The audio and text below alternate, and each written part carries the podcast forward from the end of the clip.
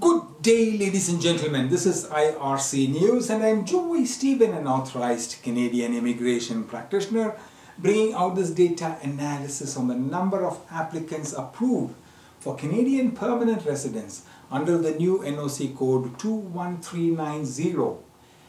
Aerospace engineers for six years from 2017 to 2022 for the province of New Brunswick in Atlantic Province. Today is the 8th of April 2023.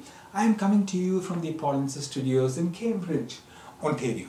The province of New Brunswick accepted zero aerospace engineers okay, in 2017, zero in 2018, zero in 2019, one in 2020, and none in 2021 and 22 we are discussing about figures for the NOC code 21390 aerospace engineers. The total for six years until 2022 was one for the province and the average is a fraction of one.